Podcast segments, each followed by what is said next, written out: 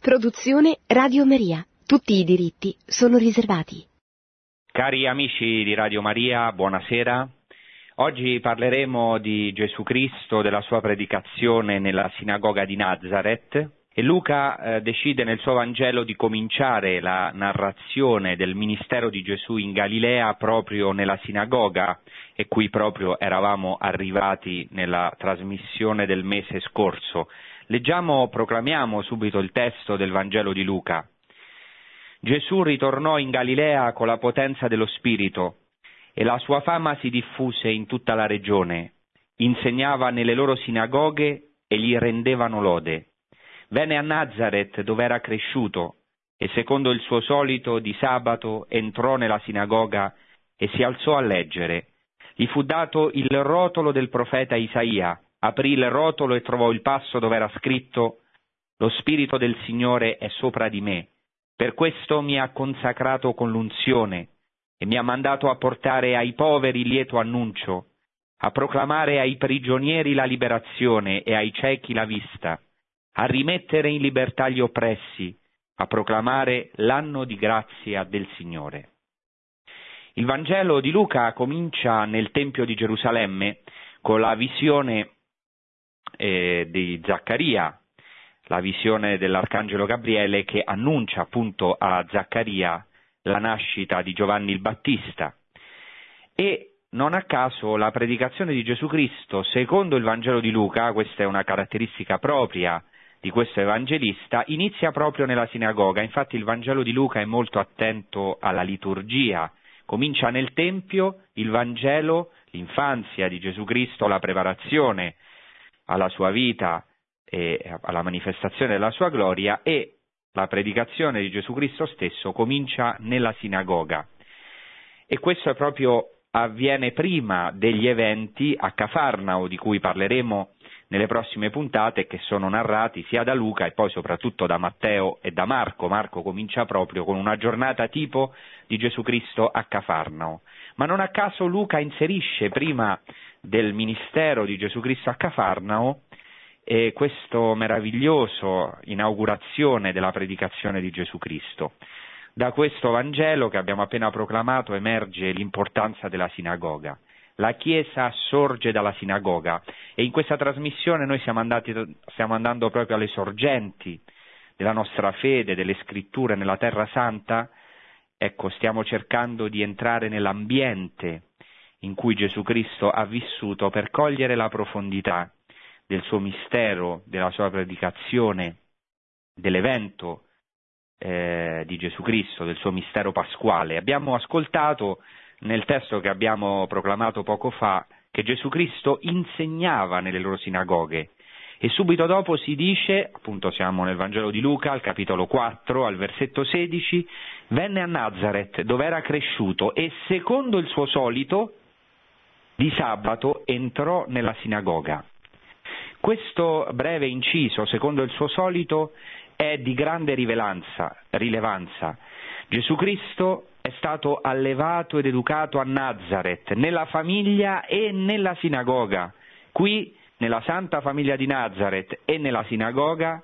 si è nutrito della parola di Dio e come la sua santa madre, la Santa Vergine Maria, meditava le parole di Dio custodendole nel suo cuore. Gesù Cristo è cresciuto anche nella coscienza umana della sua missione, pur evidentemente essendo Dio. E Nazareth, la vita nascosta, la vita occulta di Gesù Cristo a Nazareth è veramente un mistero. Qui Gesù Cristo ha vissuto la sua vita nascosta, lavorando, vivendo nella quotidianità, perché è fondamentale capire che Dio si è fatto carne nella vita quotidiana, è entrato in una famiglia umana, è entrato nella vita quotidiana. Qui a Nazareth ha pregato, nella Santa Famiglia di Nazareth, è stato iniziato alle scritture, anche se ovviamente pur essendo Dio aveva ecco, questa unità profonda con il Padre fin dall'inizio, ma ha pregato e ha ascoltato le sacre scritture dalla sua Santa Madre, da San Giuseppe, le ha meditate fin da bambino e comparando la sua vita soprattutto con la sua missione futura, E qui abbiamo proprio Gesù Cristo che già adulto, proprio a Nazareth dove era cresciuto, secondo il suo solito di sabato entrò nella sinagoga. Vuol dire che era qualcosa che Gesù Cristo faceva come sua abitudine. Andava nello Shabbat in sinagoga, prima con i suoi genitori e dopo eh, da adulto. E prima di tutto dobbiamo entrare proprio nell'importanza dello Shabbat. Io vorrei qui brevemente eh, trattare della importanza dello Shabbat nella tradizione ebraica. Lo Shabbat che è un giorno di riposo, consacrato all'ascolto della parola di Dio. Lo Shabbat, ancora oggi, secondo la tradizione ebraica, è la regina, la sposa di Israele. Pensate che tutti i giorni della settimana in ebraico sono al maschile, solo lo Shabbat, il sabato, è al femminile. Per questo lo Shabbat è la regina, la sposa di Israele, un giorno che il popolo ebraico aspetta con ansia perché è il giorno di Dio, del suo riposo, è già diciamo entrare nella realtà di Dio, nel giorno escatologico, nella sua redenzione, come vedremo. Questa importanza di entrare nello Shabbat per comprendere eh, più in profondità il mistero di Cristo è stato sottolineato anche da una lettera apostolica di San Giovanni Paolo II, che è bellissima, che si chiama Dies Domini, dove si dice al numero 8, ascoltate bene, per capire il senso della domenica per i cristiani è necessario rileggere la pagina della creazione e approfondire la teologia del sabato. E poi si afferma in Dies Domini 12, per andare al cuore dello Shabbat, del riposo di Dio, sono importanti alcuni elementi della stessa tradizione ebraica. E ancora si dice a Dies Domini 12 che per entrare nel cuore dello Shabbat, del riposo di Dio, come alcuni elementi della stessa tradizione ebraica suggeriscono, occorre cogliere l'intensità sponsale che caratterizza il rapporto di Dio con il suo popolo. Infatti questo giorno, come abbiamo detto, lo Shabbat, il sabato, è la regina, la sposa di Israele ed è il giorno dell'unione di Dio con il suo popolo, di questo riposo del giardino dell'Eden, di questo rapporto sponsale, matrimoniale di Dio con il suo popolo. E ancora si afferma in Dies Domini 18, in Gesù Cristo si realizza pienamente il senso spirituale del sabato, e si riporta una frase di San Gregorio Magno bellissima che dice noi consideriamo vero sabato la persona del nostro Redentore. Ecco, per entrare anche eh, nella ricchezza, nel tesoro che è la domenica cristiana, il giorno del Signore, che per noi è l'ottavo giorno significa entrare nella resurrezione di Cristo, nel paradiso, in questo giorno escatologico, nel regno di Dio che in Cristo è già arrivato, è fondamentale, questo, per questo ho citato questi testi del Magistero, è fondamentale entrare nella teologia spirituale dello Shabbat secondo la tradizione ebraica.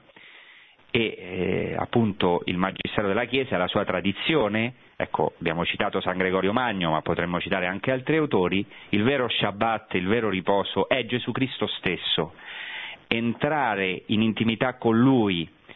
unirsi, aderire a Gesù Cristo significa entrare nel vero Shabbat, nel vero riposo, perché il nostro Redentore è il vero Shabbat. Ma attenzione, dice ancora questa bellissima lettera apostolica di San Giovanni Paolo II, la, di Esdomini numero 59, la domenica non è la sostituzione del sabato, ma piuttosto il suo compimento. Cioè la teologia biblica dello Shabbat si afferma ancora nella lettera apostolica Dies Domini, senza recare pregiudizio al carattere cristiano della domenica, può essere pienamente recuperata. Non si tratta quindi di sostituzione del popolo ebraico o sostituzione del giorno di sabato, significa pieno compimento di questa realtà e se è vero che è un pieno compimento, ecco, dobbiamo conoscere in profondità anche la liturgia e la tradizione ebraica relativa proprio al alla liturgia dello Shabbat. Così posso solo brevemente accennare a questo, e non è un caso che il Vangelo di Luca comincia presentando Gesù Cristo di Shabbat, di sabato, nella sinagoga e sottolinea che secondo il suo solito entrò nella sinagoga. È una realtà che Gesù Cristo ha vissuto, si è incarnato nel popolo ebraico, ha vissuto questo giorno del riposo di Dio, dello Shabbat. Così è fondamentale capire che nell'Antico Testamento il sabato è un giorno da santificare è il memoriale della liberazione della Pasqua, come si afferma nel libro del Deuteronomio, per esempio Deuteronomio 5. Si dice chiaramente che il popolo di Israele celebrerà il sabato perché si ricorderà che non è più schiavo, che ormai è libero, è libero anche ecco, dal denaro, dall'affanno delle ricchezze, è libero dalla schiavitù, dall'idolatria del lavoro, per questo dice anche l'Antico Testamento che lo Shabbat, il sabato, è un segno, si dice in ebraico ot, un segno tra Dio e il suo popolo. Il libro del profeta Isaia 58:13 dice che il sabato sarà una delizia, usa il termine ebraico oneg, una delizia, è la delizia del popolo di Israele. C'è un profumo dello Shabbat, per questo il popolo ebraico proprio alla fine dello Shabbat ehm, tutte le case degli ebrei hanno una scatola con dei profumi che devono ecco, odorare, devono annusare questo profumo che poi gli durerà tutta la settimana, perché lo Shabbat è veramente la delizia del popolo di Israele. È necessario comprendere che la liturgia del sabato includeva una liturgia familiare e una liturgia sinagogale, una liturgia familiare che certamente Gesù Cristo ha vissuto nella Santa Famiglia di Nazareth. C'era una preparazione a questo giorno dello Shabbat, si doveva, ancora oggi, si deve indossare il vestito più bello, ci si deve purificare. Infatti ancora oggi gli ebrei fanno una mikvah, un bagno di purificazione, eh, un, diciamo per così dire un battesimo, per immersione, una mikvah prima di entrare eh, appunto in questo giorno dello Shabbat, devono indossare il vestito più bello, perfino pensate si dice che alla vigilia dello Shabbat c'è un demonio che tenta di rovinare la festa, perché lo Shabbat è per il popolo ebraico eh, la festa settimanale, la festa diciamo per eccellenza, significa entrare in una nuova dimensione, significa entrare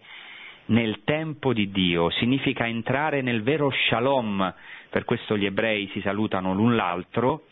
alla vigilia di questo giorno e anche in questo giorno con il saluto Shabbat Shalom, Shabbat di pace, dove la parola Shalom significa molto più che una pace umana, ma significa un'integrità, la radice Shalom significa anche essere integro, perfetto, pieno, una pienezza di vita, la felicità, la pace che solo Dio può dare, una pace completa, piena, che per noi, ecco, è venuta attraverso il Messia, attraverso nostro Signore Gesù Cristo, è Lui, abbiamo detto, il nostro Shabbat, è Lui il nostro Shalom. Per questo Gesù Cristo risorto, quando appare agli Apostoli, dice sempre pace a voi, annuncia lo Shalom, non solo annuncia ma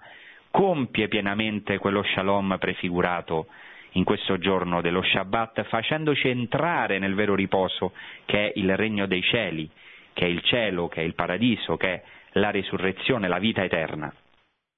Oggi, eh, ancora oggi, nello Shabbat, il popolo ebraico inneggia al Messia, questo è importante, noi non sappiamo se ai tempi di Gesù Cristo era così, io ho fatto alcune trasmissioni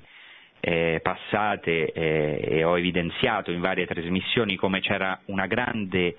attesa, una fervente attesa messianica del Messia ai tempi di Gesù Cristo, ma questo dura ancora oggi ed è legato anche allo Shabbat. Vi vorrei citare solo un inno che è diventato fondamentale oggi per gli ebrei che si chiama Lechadodi, che significa vieni amato mio,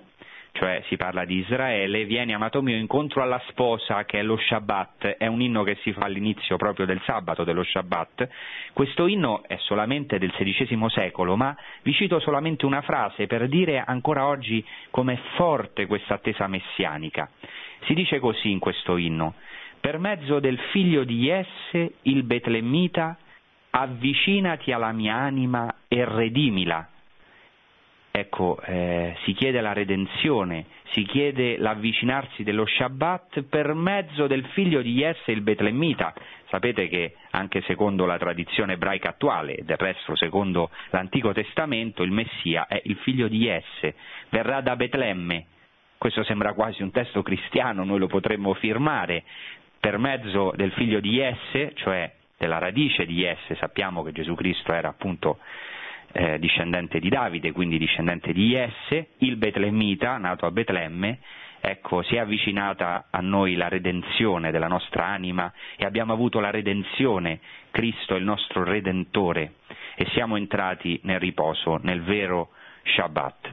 Ecco, ho fatto alcuni esempi per sottolineare l'importanza di questo sabato che forse non è nota a tutti e come sappiamo il sabato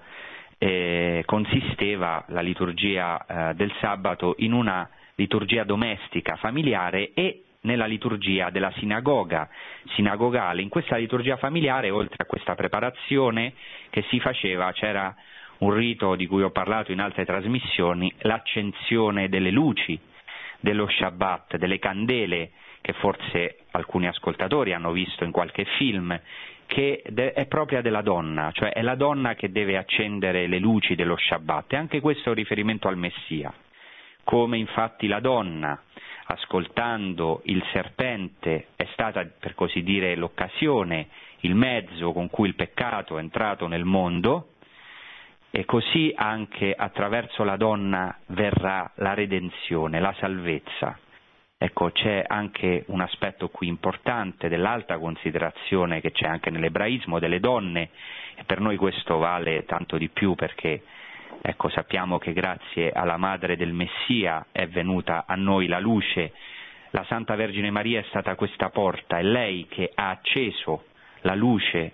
del mondo, cioè la luce del mondo ci è venuta attraverso di lei. E questo è meraviglioso come si è compiuta tutta questa tradizione,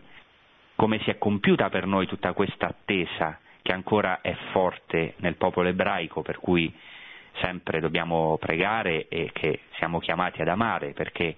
proprio ecco, attraverso il popolo ebraico, attraverso una donna ebrea è venuta a noi la salvezza, come dice lo stesso Gesù Cristo alla Samaritana in Giovanni 4, la salvezza viene dagli ebrei, così Dio ha voluto, perché Dio ha voluto incarnarsi in una storia concreta, in un popolo concreto. Il figlio di Dio si è fatto uomo a Nazareth, in una famiglia concreta,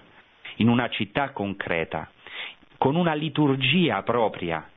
che dobbiamo conoscere. Ecco, questo per quanto riguarda il sabato, perché dice il Vangelo di Luca che Gesù venne a Nazareth dove era cresciuto,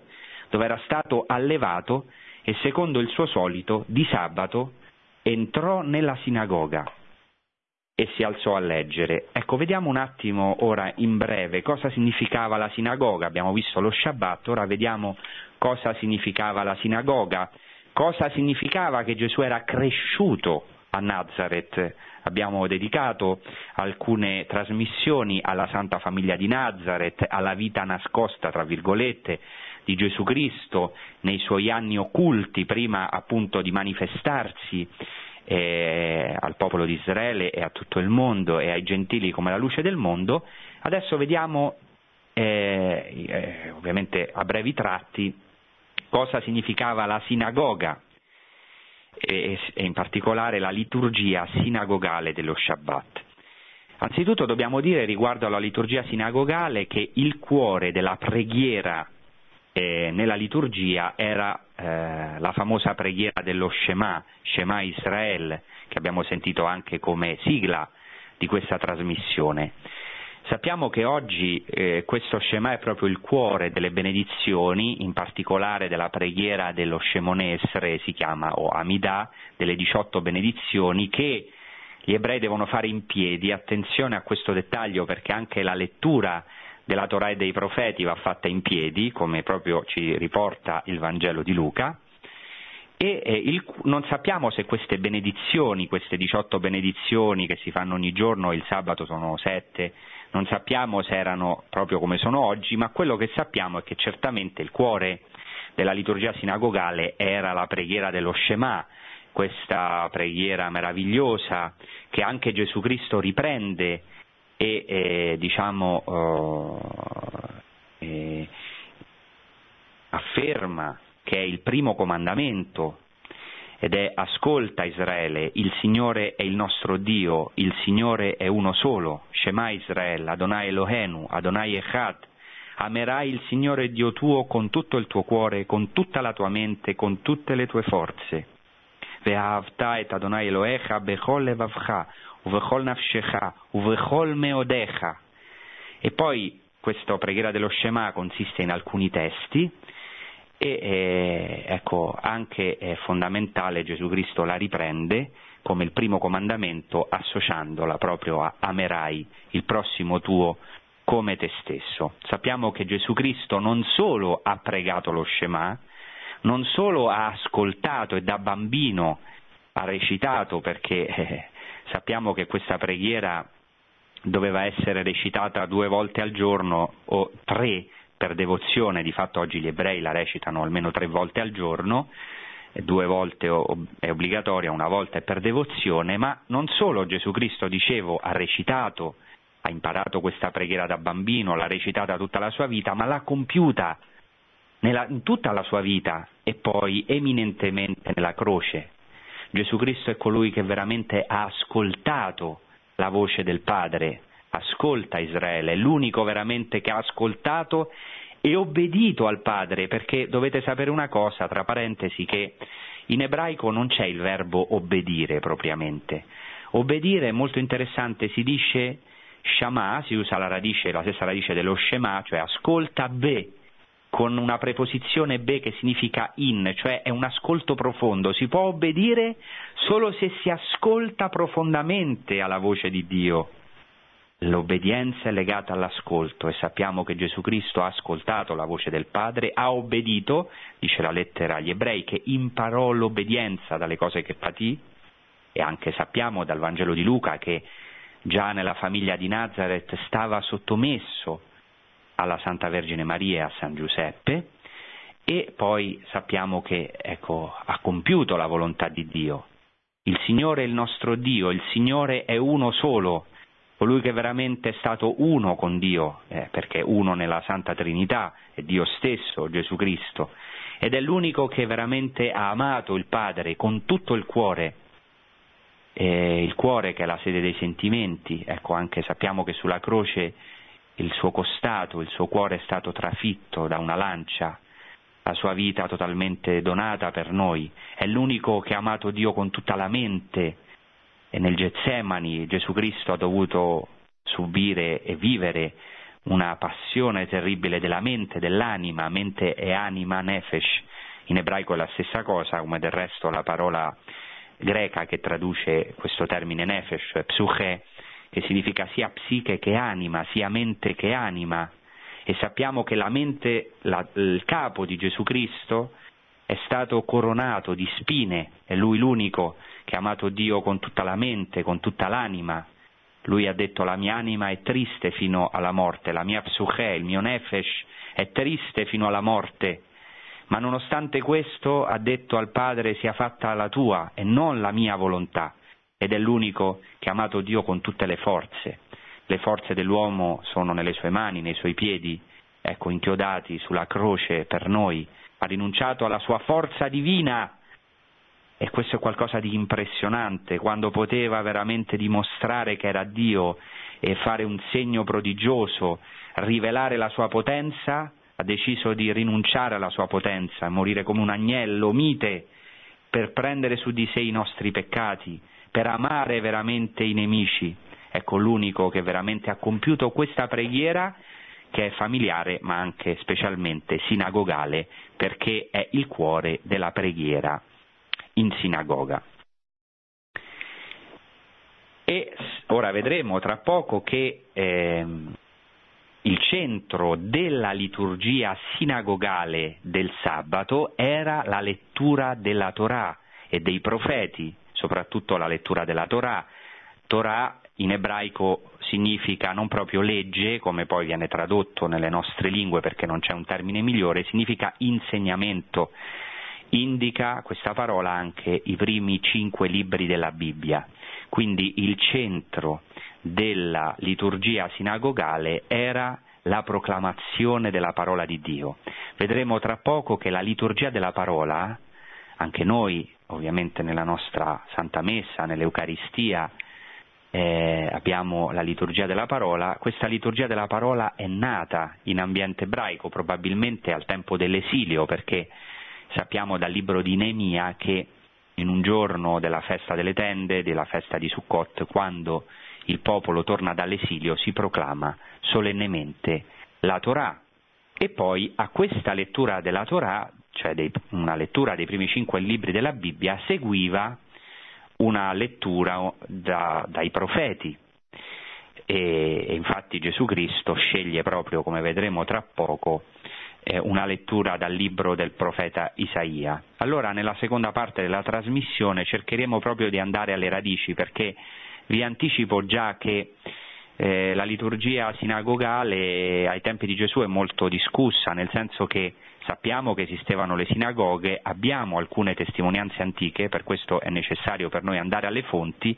ma le origini della sinagoga sono avvolte nell'oscurità e pensate che è proprio il Nuovo Testamento tra altri testi che ora citerò, che ci aiuta proprio a entrare più profondamente nell'istituzione della sinagoga e nella sua liturgia, in particolare nella liturgia del sabato. Adesso eh, faremo un breve intervallo musicale.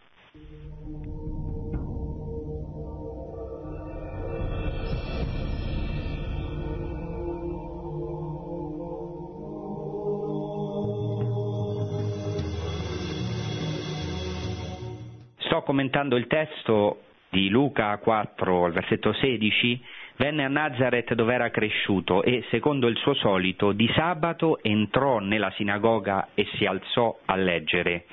Quindi ci rechiamo idealmente nella città, o meglio al tempo di Gesù, nel villaggio di Nazareth, nella sinagoga, e cerchiamo di andare alle fonti della liturgia sinagogale, e alle fonti dell'istituzione della sinagoga per entrare più in profondità questa, in questa parola meravigliosa del Vangelo. Ci sono delle testimonianze antiche, oltre a quelle del Nuovo Testamento, che ci attestano eh, l'importanza dell'istituzione della sinagoga e pensate proprio della liturgia del sabato. Sono tra le testimonianze più antiche, proprio contemporanee all'epoca di Gesù Cristo, quindi diciamo sono delle testimonianze indubbie. La prima è di Giuseppe Flavio, che è uno storico, il più importante storico ebreo contemporaneo quasi o appena posteriore ai tempi di Gesù Cristo. Giuseppe Flavio in un'opera che si chiama Contra Apionem eh, ci dice così, e cito, ogni settimana, lasciando le altre occupazioni, gli ebrei si riunivano per ascoltare la Torah e impararla con precisione. Secondo questa testimonianza preziosa di Giuseppe Flavio, ogni sabato gli ebrei riposano appunto lo Shabbat, lasciano tutte le altre occupazioni e si riuniscono in una casa di riunione. Ecco, la parola sinagoga, sinagoghe, significa proprio luogo dove ci si raduna, synago, cioè venire insieme, riunirsi, radunarsi, luogo di raduno, e il fine di questa riunione è il primo fine che dice Giuseppe Flavio, quindi un ebreo ai tempi di Gesù, dice che è per l'ascolto della Torah e per imparare la Torah con precisione. Questo è importante, cioè c'era anche un insegnamento, sappiamo che c'era un'omelia, eh, Gesù Cristo infatti proprio fa un'omelia dopo la lettura della Torah e dei profeti che la lettura dei profeti serviva a spiegare, a interpretare, ad attualizzare la parola della Torah, cioè la parola del Pentateuco, dei primi cinque libri della Bibbia. Quindi c'era una vera e propria liturgia della parola, quindi c'era un insegnamento. Ecco, noi sappiamo da altre testimonianze, anche dagli scavi archeologici e da altre fonti, che di fatto la sinagoga era più che un semplice luogo di preghiera. Certamente era un luogo di preghiera perché in greco era anche chiamata proseuche, proprio era chiamata preghiera, ma era anche un luogo di raduno, appunto sinagoghe in greco vuol dire luogo di raduno e poi in ebraico Beit Knesset, cioè casa della riunione, Beit Knesset, è casa della riunione, casa del raduno, dell'assemblea anche, casa dell'assemblea. Infatti sappiamo che era anche un luogo di raduno sociale, dove si faceva anche un aiuto per i poveri, si potevano fare dei banchetti e soprattutto si studiava la Torah. Ogni sinagoga aveva anche, eh, oppure diciamo, la gente poteva radunarsi in sinagoga o in un luogo eh, che faceva parte della struttura sinagogale e questo luogo era anche chiamato Beit Midrash. Midrash in ebraico significa, viene dal verbo, dalla radice darash che significa scrutare, investigare. Ecco, la casa potremmo dire della ricerca, dell'investigazione o anche potremmo dire della scrutazio, cioè dello scrutare la parola di Dio. Si scrutava la parola di Dio, si imparava e anche appunto si riceveva segnali proprio al centro dell'attività nella sinagoga, il giorno di sabato, della liturgia sinagogale, l'ascolto della parola di Dio, esattamente quello che abbiamo qui nel Vangelo di eh, Luca. Un'altra testimonianza che abbiamo da Giuseppe Flavio è che gli ebrei, quando fuggirono da Cesarea eh, nell'anno 66, ci dice Giuseppe Flavio che portarono il rotolo della Torah quando fuggirono. Questo è molto interessante, forse abbiamo visto nei film ecco, quando gli ebrei sono stati perseguitati, sono state vittime di ecco, di terribili persecuzioni nel, nel, nel, nel, varie epoche della storia, poi ovviamente la tragedia del nazismo, quando, fuggi, quando, fuggono, sempre vediamo nei film spesso che il rabbino abbraccia, fugge, la prima cosa che prende è la Torah e l'abbraccia, perché oltre allo Shabbat la regina, la sposa di Israele è la Torah, è la parola di Dio, per questo l'abbracciano ancora oggi in sinagoga, la baciano, eh, prendono il loro manto di preghiera, il loro tallit, eh, dove diciamo ai quattro angoli, come prescrive il libro del Levitico, ci sono quattro fiocchi eh, chiamati ziziot, e baciano eh, queste frange del mantello, che portava del resto anche Gesù Cristo, sappiamo che l'emorroissa tocca la frangia del mantello, e in sinagoga baciano eh, la Torah con la frangia del mantello, cioè c'è anche il bacio, noi anche nella nostra liturgia eh, della, de, de, della messa, dell'Eucaristia, abbiamo proprio il, il, il, sacerdote, il presbitero, il presidente, a nome di tutta l'assemblea, bacia, venera eh, la Sacra Scrittura, in questo caso appunto il, il Vangelo, l'Evangeliario. Ecco, e, ehm, e quindi la Torah è al centro e qui abbiamo una testimonianza forse la più antica che ci riporta appunto uno storico ebreo del tempo di Gesù, Giuseppe Flavio, di questo amore appassionato per la Torah. Gli ebrei quando fuggirono nel 66 da Cesarea, a causa appunto della persecuzione dei romani, portarono con sé, con loro, il rotolo della Torah, come qualcosa di geloso. E sappiamo da Giuseppe Flavio che i romani si arrabbiarono molto per questo, perché attribuivano a questo rotolo Ecco, sappiamo che i romani erano molto religiosi, erano molto superstiziosi e, e non volevano che si portasse via questo rotolo perché lo consideravano alla stessa stregua di una statua della divinità che proteggeva, sappiamo che la statua della divinità non si poteva portare via perché proteggeva la città. Quindi pensate com'era importante, quello che era per i pagani una statua dell'idolo, la divinità, questo era molto di più per gli ebrei la Torah, veramente era cosa più preziosa, la parola stessa di Dio che si faceva carne, per così dire, nell'assemblea, Dio che ha voluto ecco, parlare al popolo, la potenza della parola, che è la potenza di Dio, del Dio invisibile, di cui non si può fare immagine, di cui non c'è statua. Questo anche per noi è molto importante. Noi siamo, anche i cristiani, siamo gli uomini della parola di Dio. Per noi poi sappiamo che la parola di Dio ovviamente in Gesù Cristo si è fatta anche carne. Bene, l'altra testimonianza è di Filone, grandissimo esegeta e anche filosofo di Alessandria, di Egitto, ebreo, che è precedente a Gesù e ci dà due testimonianze che vorrei citare. La prima, in una sua opera, adesso non citerò, io qui la citazione esatta, ma non vi voglio annoiare, dice che nel settimo giorno, cioè vuol dire nel giorno di sabato, nello Shabbat, gli ebrei si riunivano nella proseuche, lui la chiama, cioè nella casa di preghiera, e venivano istruiti in comune nella filosofia dei padri, si sedevano con rispetto e ordine per ascoltare la lettura della Torah. E qui abbiamo una testimonianza impressionante, parallela a quella di Giuseppe Flavio precedente e molto simile a quella di Giuseppe Flavio. Ci dice che gli ebrei si riunivano ogni sabato nella casa di preghiera, venivano anche qui istruiti nella, lui la chiama filosofia dei padri, cioè nella religione, no? sappiamo, eh, Filone la chiama filosofia perché lui è di ambiente ellenistico, e dice che si sedevano con rispetto e ordine, ancora oggi possiamo vedere queste sinagoghe e veramente l'assemblea è disposta con grande ordine. Chi tra gli ascoltatori ha avuto la grazia di visitare queste sinagoghe antiche lo può testimoniare, grazie ai eh, grandi sforzi archeologici non solo degli ebrei ma anche dei cristiani, per esempio degli archeologi francescani o di altri archeologi cristiani, oggi possiamo ammirare delle sinagoghe molto antiche. Proprio eh, poco tempo fa è stata scoperta la sinagoga bellissima di Magdala, in un terreno che, dei legionari di Cristo, dove ora appunto stanno costruendo una casa di accoglienza per i pellegrini, nei lavori è stata trovata la sinagoga di Magdala o una delle sinagoghe di Magdala dei tempi di Gesù e si vede bene come tutto il popolo o il popolo non è una sinagoga molto grande, l'assemblea si sedeva in modo molto ordinato intorno al Bema, Bema è un po' l'ambone, appunto il luogo rialzato o diciamo dove si proclamava la parola di Dio, anche se mh, forse non c'era proprio questo Bema, questo è discusso perché è stata trovata una pietra molto interessante che potrebbe essere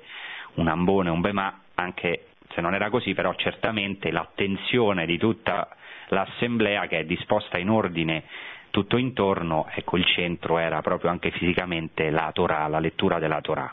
Filone anche ci riporta un'altra testimonianza e parla degli Esseni, che è una delle correnti di cui ho parlato dei tempi di Gesù, e dice come loro celebravano il sabato ed è anche questo molto interessante, dopo entreremo più in profondità nel Vangelo con un po' di pazienza. Dice che nel settimo giorno, che è il giorno sacro, dice Filone, e cito, si astengono da qualsiasi lavoro, si dispongono in sinagoga secondo l'età, i più giovani dietro ai più anziani, e si siedono in modo conveniente alla situazione, pronti all'ascolto. Allora uno prende i libri e li legge e un altro tra quelli di maggiore esperienza avanza e spiega ciò che non è facilmente comprensibile. Questa è interessantissima, questa uh, testimonianza di Filone precedente al Vangelo di Luca, e anche se è riferita agli Esseni, però ecco, eh, troviamo qui eh, molti elementi che si ritrovano anche nel nostro Vangelo di Luca. Innanzitutto tutta l'assemblea, tutto il popolo si dispone in sinagoga secondo l'età, eh, in modo anche ordinato. E, infatti è interessante che poi lo leggeremo nel Vangelo di Luca, si dice che quando Gesù riavvolge il rotolo, lo riconsegna all'inserviente e siede, nella sinagoga gli occhi di tutti erano fissi su di lui, questo si capisce bene appunto se si conosce anche la struttura architettonica della sinagoga così come eh, gli scavi archeologici ci hanno aiutato a comprendere. E dice soprattutto che ci si siede, dice Filone, si siedono in modo conveniente alla situazione pronti all'ascolto, cioè l'ascolto della parola di Dio è qualcosa di fondamentale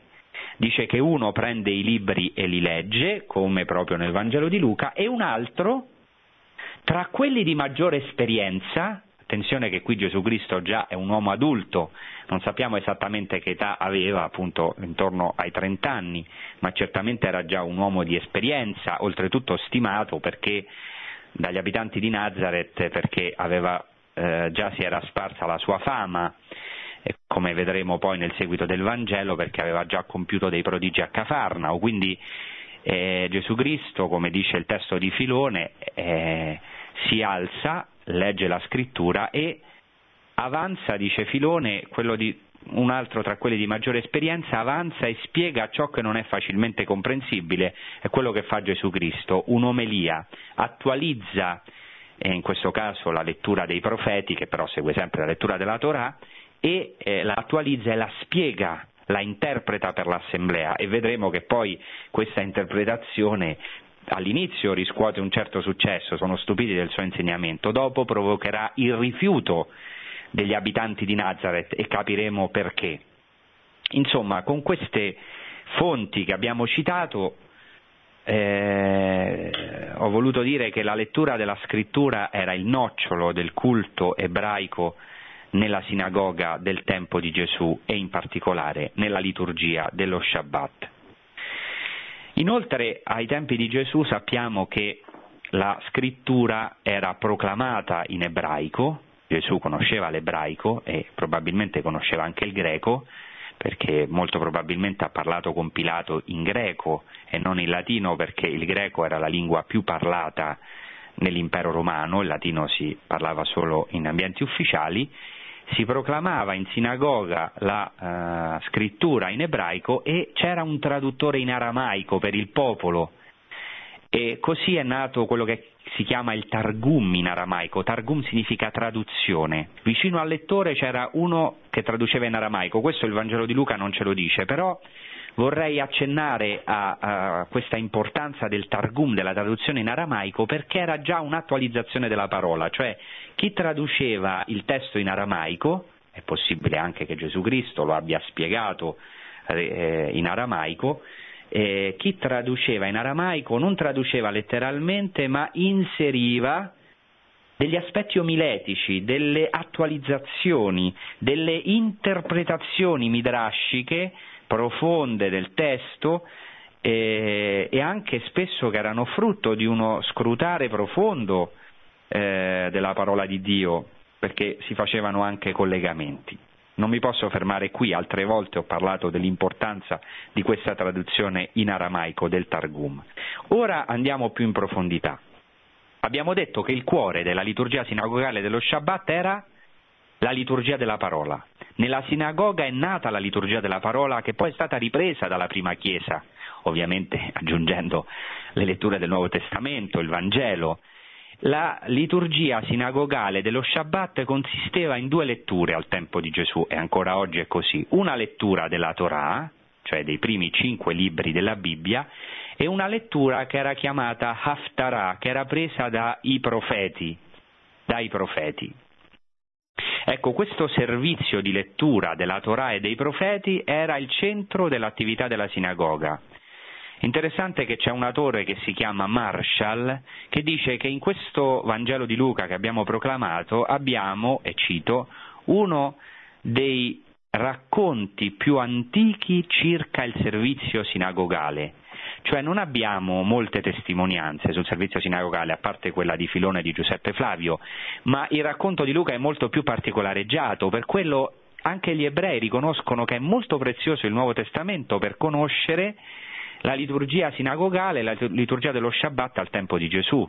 In particolare un grande studioso della sinagoga antica che si chiama Lee Levin, che è un ebreo, che ha scritto due volumi sulla sinagoga antica, riconosce il grandissimo apporto del Nuovo Testamento per la conoscenza della sinagoga antica. Possiamo dire quindi che il culto sinagogale al tempo di Gesù faceva da mediazione tra la liturgia familiare e quella del Tempio, cioè gli ebrei hanno sempre dato grande importanza alla famiglia, alla liturgia domestica, lì anche è stato nutrito, è stato educato, allevato Gesù Cristo come ogni cristiano dovrebbe essere allevato, cioè la scuola di Maria e Giuseppe alla scuola della Santa Famiglia di Nazareth e il culto sinagogale faceva da mediazione tra la liturgia familiare e quella del Tempio, che anche aveva una grande importanza al tempo di Gesù.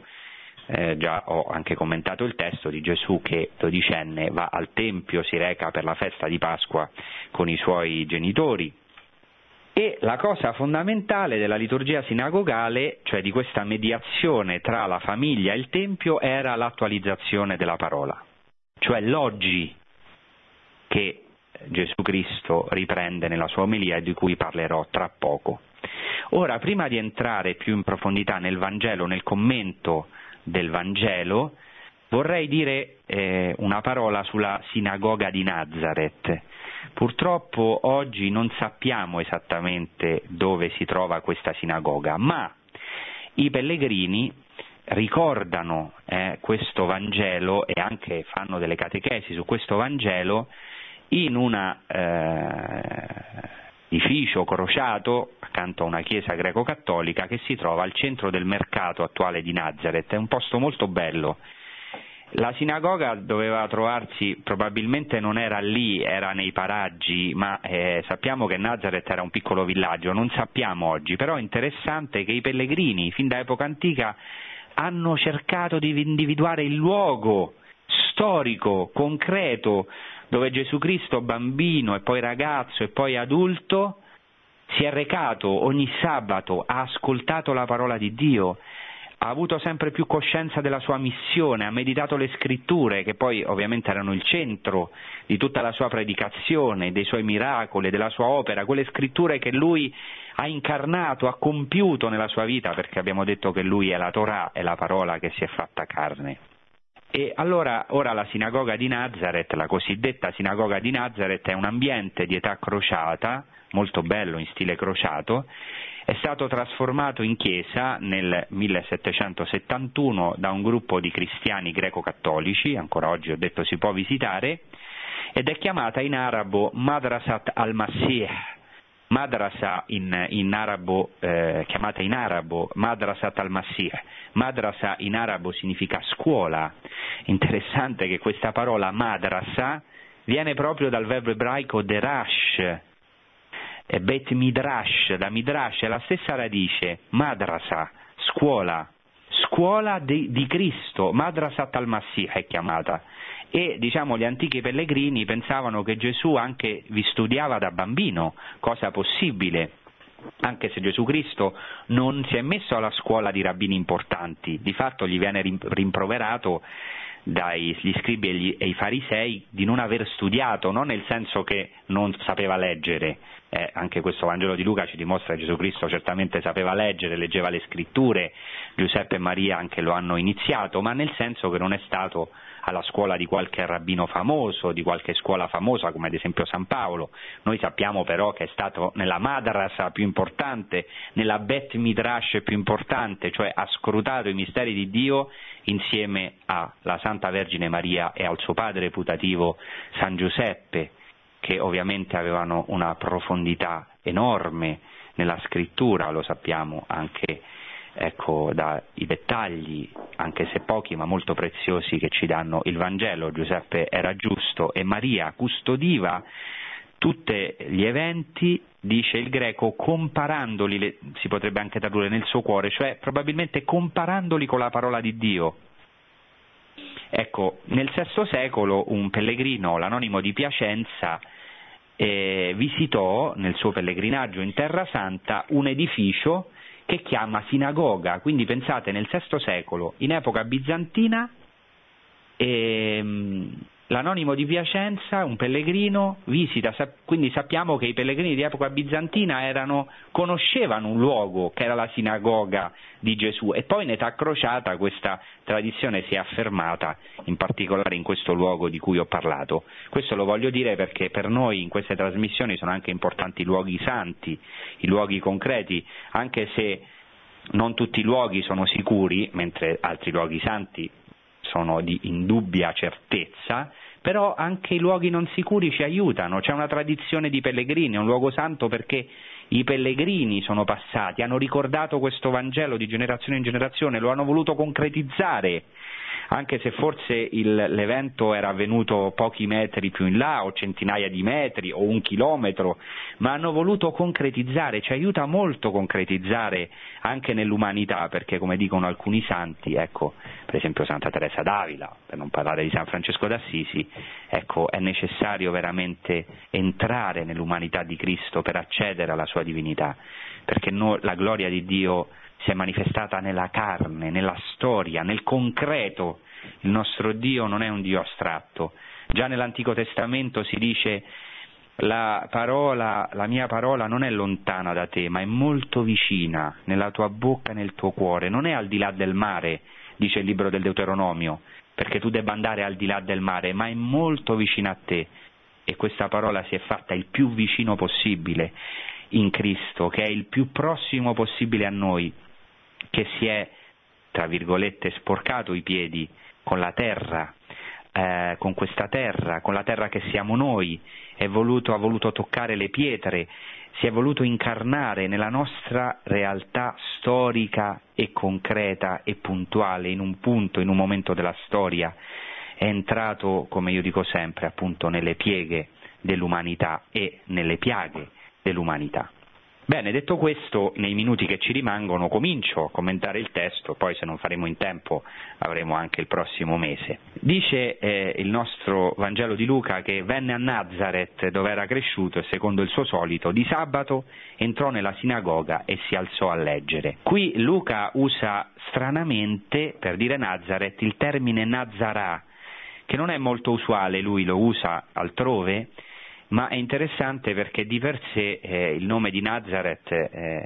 eh, dovrebbe essere associato alla radice Netzer, germoglio, lui qui sembra associarlo alla radice invece Nezer,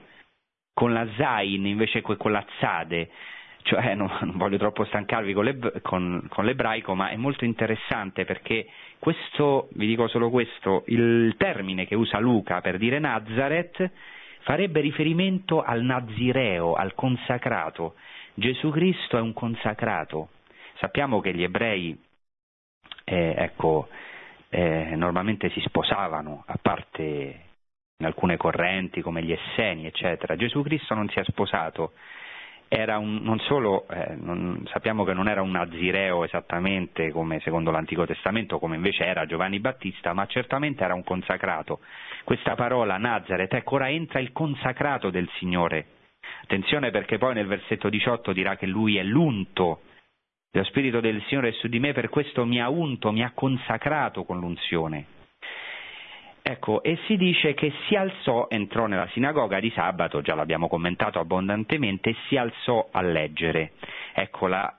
parola di Dio si leggeva in piedi. E eh, dice, continua così il Vangelo, gli fu dato il rotolo del profeta Isaia.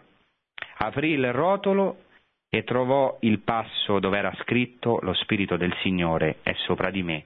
per questo mi ha consacrato con l'unzione. Gli viene dato il rotolo di Isaia, cioè dopo la lettura ehm, della Torah, dei primi cinque libri della Bibbia, Gesù si alza a leggere e gli viene dato a lui il rotolo. Attenzione che eh, colui che legge la lettura dei profeti viene chiamato in ebraico il maftir, perché la lettura dei profeti si chiama aftarah. Il maftir oggi nella sinagoga eh, alcune volte eh, diciamo, è considerato un onore chi legge, in generale chi legge la Torah, ma anche chi legge la parola dei profeti. Questa eh, parola maftir viene appunto dalla radice fatar che significa aprire ma anche separare, dimettere di partita perché diciamo è il, la conclusione della eh, parola di Dio, dopodiché seguiva l'omelia. Ai tempi di Gesù come dicono alcuni, anche alcuni rabbini, come ad esempio il rabbino Yosef Caro, il maftir, cioè colui che leggeva i profeti, probabilmente sceglieva il passo. Cioè oggi in sinagoga le letture, la lettura dei primi cinque libri della Bibbia, del Pentateuco e la lettura dei profeti è fissa, secondo le varie tradizioni eh, ashkenazita, sefardita, eccetera, ci sono vari, vari tipi di liturgie, varie tradizioni. Invece, probabilmente ai tempi di Gesù era quello che leggeva i profeti, il maftir che sceglieva il passo del profeta e da qui si vedeva anche la sua esperienza, la sua abilità e anche la sua conoscenza delle scritture, cioè in base a quale lettura del profeta sceglieva, erano versati nelle scritture, le conoscevano anche a memoria. Pensate che gli ebrei sempre hanno imparato a leggere e a scrivere, su, a scrivere sulla Torah. Eh? Oggi i bambini ebrei imparano a leggere, a leggere a scrivere, per esempio sul libro del Levitico, un, li, un, libro che a noi sembra noioso, invece è proprio il libro in cui i bambini ebrei imparano a leggere e poi appunto a scrivere, cioè hanno loro, nelle loro ossa la parola di Dio come anche molti di noi cristiani che siamo veramente stati educati e siamo versati nelle scritture, o tutti diciamo dobbiamo essere iniziati alle scritture. Ecco, quindi colui che leggeva i profeti sceglieva il passo, infatti eh, si dice che ehm, Gesù Cristo si alzò a leggere, si leggeva alzati e gli fu dato il rotolo del profeta Isaia. Dobbiamo capire che ai tempi di Gesù non c'erano diciamo, libri come oggi, ma la parola di Dio era custodita in rotoli ed erano rotoli separati, il rotolo della Torah e i rotoli dei profeti. È possibile che anche, erano separati i vari profeti anche in vari rotoli e si custodivano con grande amore come anche ancora oggi si fa nel Aron Kodesh, cioè nell'armadio santo, che con tutta probabilità esisteva anche ai tempi di Gesù, che è come il loro tabernacolo, ancora oggi viene custodito, se voi entrate in sinagoga vedrete che c'è un armadio santo in fondo al centro della sinagoga e sempre con una luce che brilla continuamente che si chiama Ner Tamid, come noi mettiamo la luce da, eh, vicino o davanti al Santissimo Sacramento, che per noi è la presenza di Dio, per loro ecco, c'è anche una presenza di Dio perpetua nella, nei rotoli della Torah e dei profeti e degli scritti, cioè nella parola di Dio. Ecco, gli viene dato quindi il rotolo del profeta Isaia e dice l'Evangelista Luca aprì il rotolo e trovò il passo dove era scritto. Interessante questo verbo che si usa in greco, trovare, euren, il verbo dell'eureka, no? Trova il luogo dove era scritto. È interessante perché questi due verbi sono molto legati in ebraico, darash, cercare e mazzà, trovare, cercare e trovare, tanto che scrutare le scritture si dice appunto cercare, investigare, scrutare, darash, cioè questo aver trovato è frutto di una uh, lunga opera da parte di Gesù Cristo di aver scrutato e meditato le scritture. E proprio sceglie questo testo, lo trova ed è una parola anche oggi per noi con un'attualità e una potenza grandissima e sceglie non a caso il testo di Isaia 61. E qui voglio dire una cosa che spesso nei commentari stranamente non è sottolineata. E questo anche si capisce perché. E adesso ve lo dirò. In Isaia 61 eh, dovete capire una cosa, che quando gli autori del Nuovo Testamento fanno riferimento a un passo, fanno riferimento a un passo molto più lungo perché appunto conoscevano quasi a memoria la scrittura e non sempre possono citare tutti i versetti. Questo testo di Isaia 61, che comincia proprio dicendo lo Spirito del Signore Dio è su di me, per questo mi ha consacrato con l'unzione, finisce non a caso con un ringraziamento che doveva essere molto, molto meditato dalla Santa Vergine Maria e nella famiglia di Nazareth, perché dice così alla fine Isaia 61. Io gioisco pienamente nel Signore, la mia anima esulta nel mio Dio, perché mi ha rivestito delle vesti della salvezza, mi ha avvolto con il mantello della giustizia, come uno sposo che si mette il diadema e come una sposa che si adorna di gioielli. È un testo importante perché viene letto ancora oggi in alcune liturgie matrimoniali, Isaia 61, lo sposo, la sposa, ma era un testo che la Vergine, Santa Vergine Maria doveva aver meditato perché? Perché da qui è presa la prima frase del Magnificat. Io gioisco pienamente nel Signore, la mia anima esulta nel mio Dio. Ecco il Magnificat che viene ripreso dal primo libro di Samuele, ma anche da qui. Ecco perché molte volte i commentari non sottolineano questo, perché molto spesso si evidenzia che in realtà il Magnificat non è della Vergine Maria, ma è una creazione dell'Evangelista molte volte affermano alcune cose con una sicurezza che non possiamo avere. Ecco, e se il Magnificat fosse veramente della Vergine Maria, dico così polemicamente, è molto interessante qui. Io credo che il Vangelo di Luca, invece l'Evangelista, ha conservato questa reliquia meravigliosa, questa preghiera della Vergine Maria, conosceva le tradizioni mariane, eh, sentite dalla bocca diretta, con tutta probabilità, della Santa Vergine Maria e anche questa meravigliosa preghiera del Magnificat che non, ca- non a caso è tratta da Isaia 61 che è proprio il passo che Gesù Cristo sceglie per inaugurare il suo ministero e dice, trovato questo passo che lui già aveva meditato nella Santa Famiglia di Nazareth con la sua Santa Madre, lo Spirito del Signore è sopra di me. E questo sappiamo che già si è compiuto perché Altre, nelle precedenti trasmissioni abbiamo eh, commentato ehm, le tentazioni di Gesù e il fatto che Gesù già è pieno di Spirito Santo, dice il Vangelo di Luca, pieno di Spirito Santo, eh, si diresse, eh, diciamo, tornò dal Giordano dopo il battesimo e fu condotto nello spirito nel deserto, sempre pieno dello spirito. E poco prima, abbiamo letto all'inizio di questa puntata, che Gesù ritornò in Galilea nella potenza dello spirito, ente dynamei tu pneumatos, ente eh, dynamis, la potenza, l'energia, l'energia dello Spirito Santo. Ecco, ora ecco, Gesù Cristo proclama lo Spirito del Signore è su di me, ma ora lo, ecco, lo proclama veramente come colui che compie questa parola. Per questo mi ha unto, e qui si usa in ebraico, nel testo di Isaia 61, un termine fondamentale. Il termine mashach, cioè il verbo mashach, cioè ungere, consacrare, ungere, da cui viene la parola Mashiach, Messia. E in greco invece si usa appunto echrisenme, miaunto, da cui viene la parola Christos, cioè ungere significa, ecco, essere eh, degli unti, cioè essere unti significa essere come Christos, essere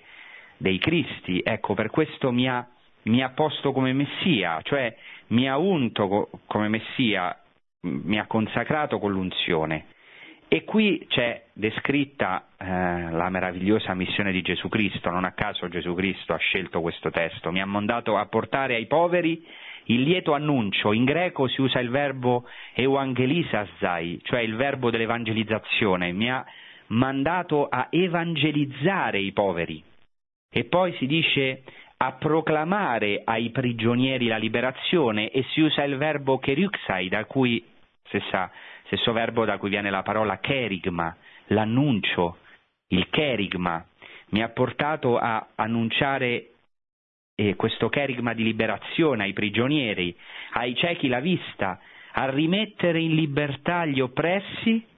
e a proclamare l'anno di misericordia, l'anno di grazia, l'anno di grazia del Signore. Ancora si usa il verbo del kerigma, proclamare letteralmente un anno gradito al Signore, è l'anno giubilare. Attenzione che l'anno giubilare ha una stretta relazione con lo Shabbat.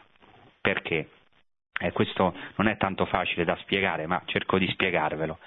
L'anno giubilare, il giubileo eh, nell'Antico Testamento è, eh, come sapete, il eh, cinquantesimo anno.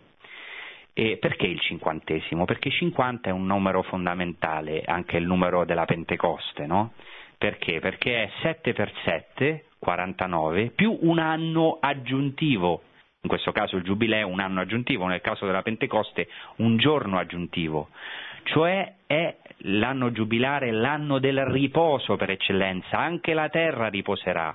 gli schiavi saranno liberati, per questo ha anche molta importanza il settimo anno, il settimo anno, il giubileo, il cinquantesimo anno, eccetera, perché ecco, è il, il, compimento totale del riposo, diciamo così, è,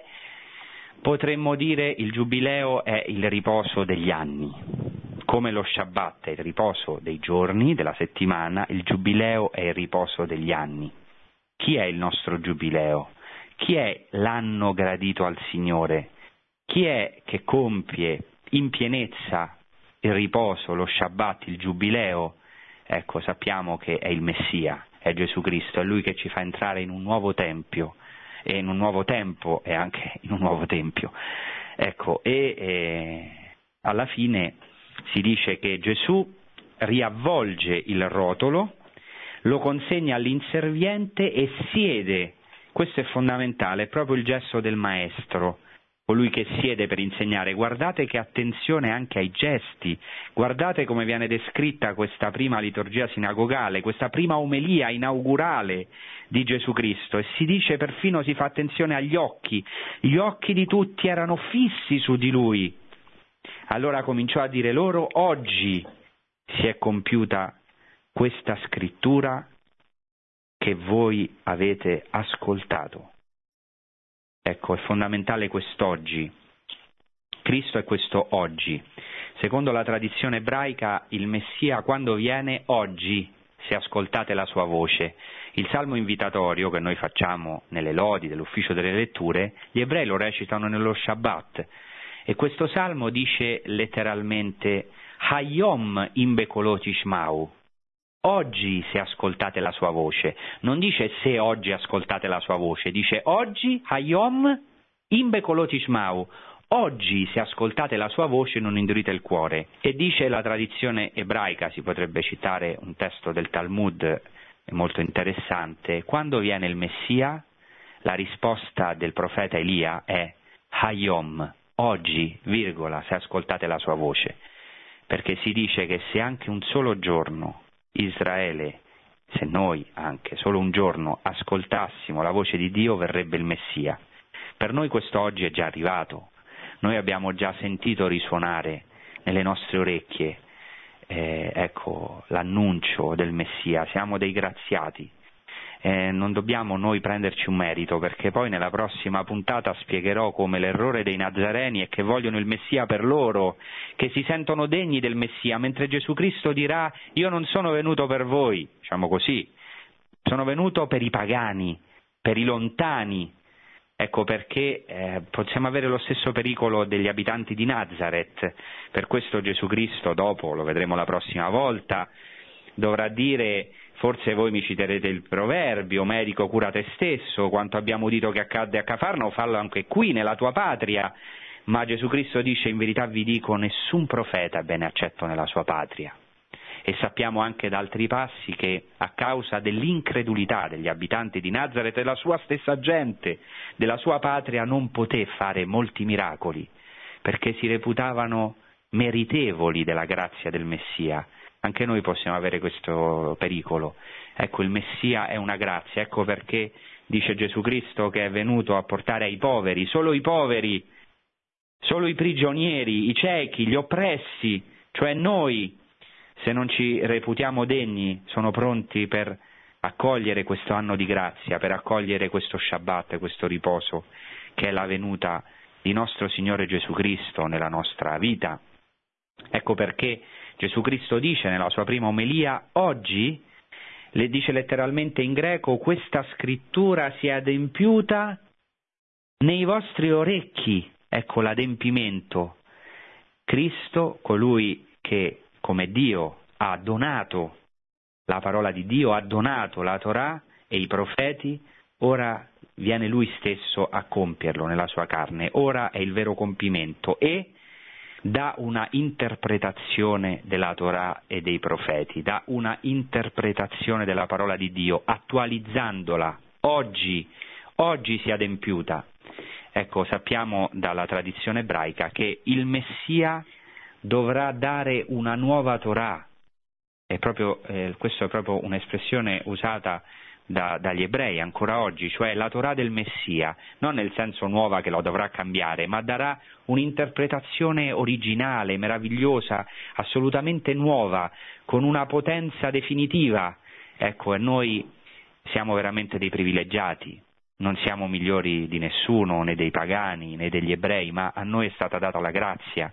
di poter non solo ascoltare questa parola di salvezza, ma il Messia è venuto nella nostra vita. Ecco, e possiamo dire oggi anche si è adempiuta nelle nostre orecchie, nelle nostre persone, questa scrittura. Fissiamo quindi i nostri occhi eh, su Gesù Cristo, che è veramente l'unto del Signore, colui che è stato riempito della pienezza dello Spirito, colui che ancora oggi ci viene ad evangelizzare Evangelo significa evangelizzai, eh, in, eh, evangelizzai in, eh, in, in greco significa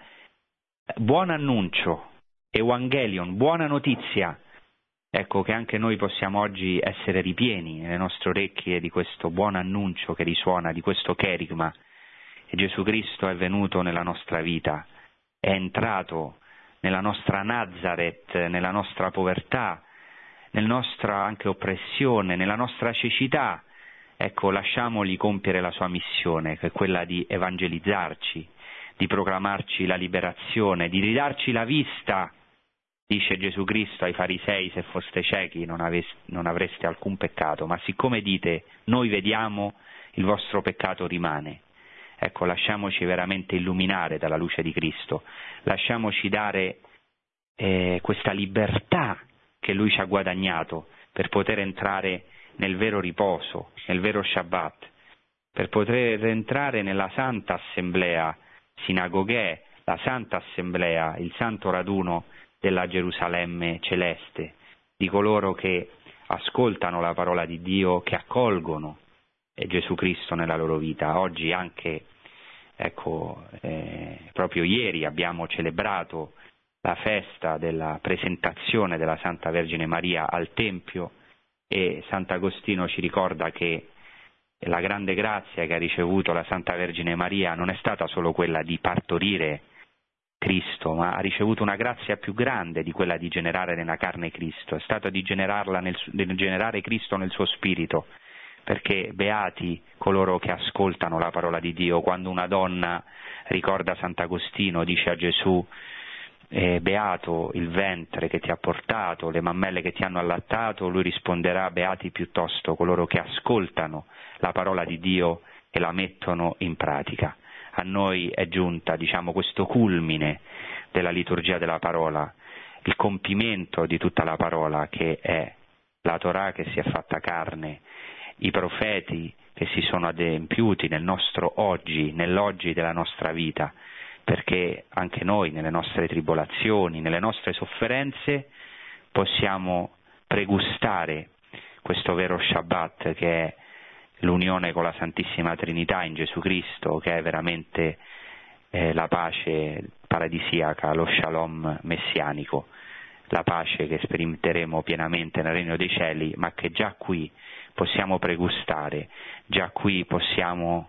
annusare il profumo di questa ecco, pace meravigliosa. Chiediamo a Dio il dono di questa pace, chiediamolo anche per la Terra Santa, perché possano venire per tutti, per i pagani, per i gentili e per gli ebrei i tempi del Messia, ecco, e anche nella nostra vita che possiamo accoglierlo, che non siamo duri, che non rifiutiamo questa salvezza, non rifiutiamo Gesù Cristo come gli abitanti di Nazareth, come, vedremo, come vedremo nella prossima puntata. Bene, vi ringrazio per la vostra attenzione, vi auguro una buona serata e un buon proseguimento con i programmi di Radio Maria. Buona serata. Produzione Radio Maria. Tutti i diritti sono riservati.